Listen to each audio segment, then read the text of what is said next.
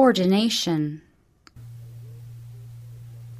There were in the church that was at Antioch certain prophets and teachers, as Barnabas and Simeon that was called Niger, and Lucius of Cyrene, and Manaen, and Saul. As they ministered to the Lord and fasted, the Holy Ghost said, Separate me Barnabas and Saul for the work whereunto I have called them. Acts 13, 1, 2.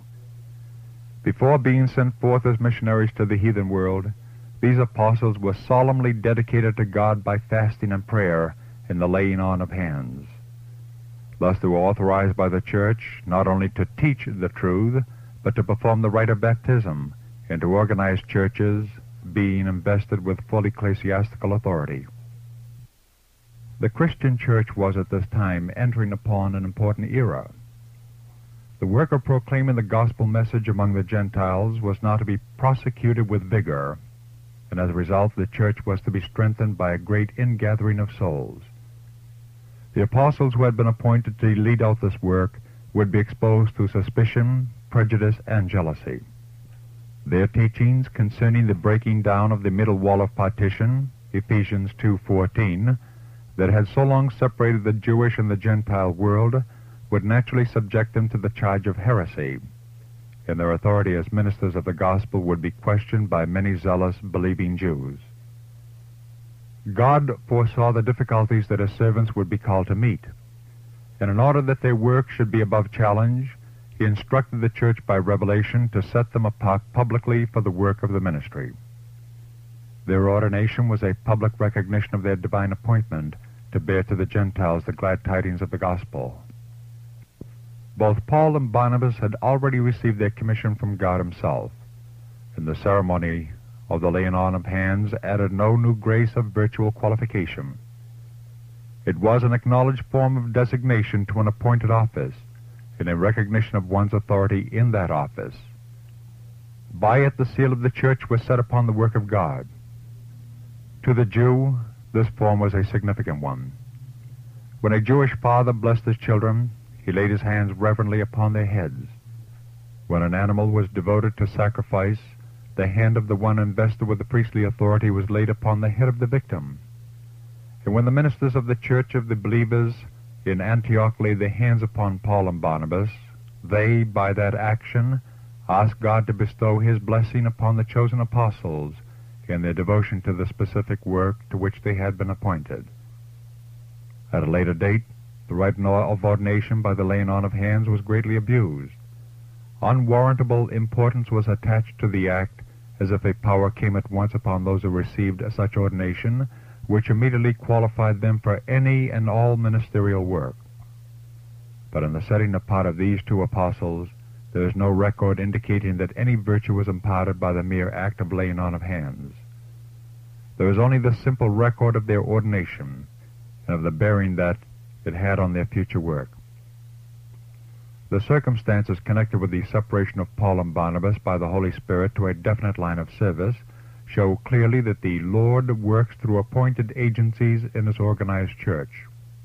Years before, when the divine purpose concerning Paul was first revealed to him by the Savior himself, Paul was immediately afterward brought into contact with members of the newly organized church at Damascus. Furthermore, the church at that place was not long left in darkness as to the personal experience of the converted Pharisee.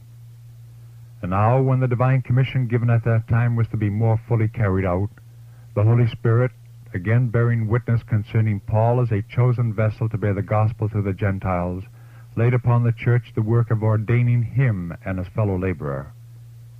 As the leaders of the church in Antioch ministered to the Lord and fasted, the Holy Ghost said, Separate me Barnabas and Saul for the work whereunto I have called them. God has made his church on the earth a channel of light, and through it he communicates his purposes and his will. He does not give to one of his servants an experience independent of and contrary to the experience of the church itself. Neither does he give one man a knowledge of his will for the entire church, while the church, Christ's body, is left in darkness.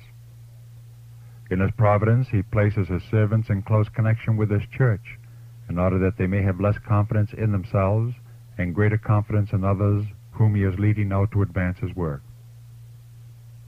There have ever been in the church those who are constantly inclined toward individual independence. They seem unable to realize that independence of spirit is liable to lead the human agent to have too much confidence in himself and to trust in his own judgment rather than to respect the counsel and highly esteem the judgment of his brethren, especially those in the offices that God has appointed for the leadership of his people. God has invested his church with special authority and power, which no one can be justified in disregarding and despising, for he who does this despises the voice of God. Those who are inclined to regard their individual judgment as supreme are in grave peril. It is Satan's studied effort to separate such ones from those who are channels of light, through whom God has wrought to build up and extend his work in the earth. To neglect or despise those whom God has appointed to bear the responsibilities of leadership in connection with the advancement of the truth is to reject the means that he has ordained for the help, encouragement, and strength of his people. For any work in the Lord's cause to pass these by, and to think that his light must come through no other channel than directly from God, is to place himself in a position where he is liable to be deceived by the enemy and overthrown. The Lord in his wisdom has arranged that by means of the close relationship that should be maintained by all believers, Christian should be united to Christian, and church to church. Thus the human instrumentality will be enabled to cooperate with the divine. Every agency will be subordinate to the Holy Spirit, and all the believers will be united in an organized and well-directed effort to give to the world the glad tidings of the grace of God. Paul regarded the occasion of his formal ordination as marking the beginning of a new and important epoch in his life work. It was from this time that he afterward dated the beginning of his apostleship in the Christian church. The Acts of the Apostles, pages 160 to 165. It was at the ordination of the twelve that the first step was taken in the organization of the church that after Christ's departure was to carry on his work on the earth. Of this ordination, the record says, He goeth up into a mountain, and calleth unto him whom he would, and they came unto him. And he ordained twelve, that they should be with him, and that he might send them forth to preach. Mark 3, 13, 14. With gladness and rejoicing, God and the angels beheld the scene. The Father knew that from these men the light of heaven would shine forth, that the words spoken by them as they witnessed for his Son would echo from generation to generation till the close of time. The disciples were to go forth as Christ's witnesses, to declare to the world what they had seen and heard of him.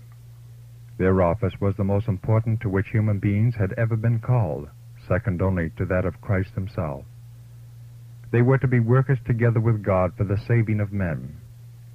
As in the Old Testament, the twelve patriarchs stood as representatives of Israel, so the twelve apostles stand as representatives of the gospel church.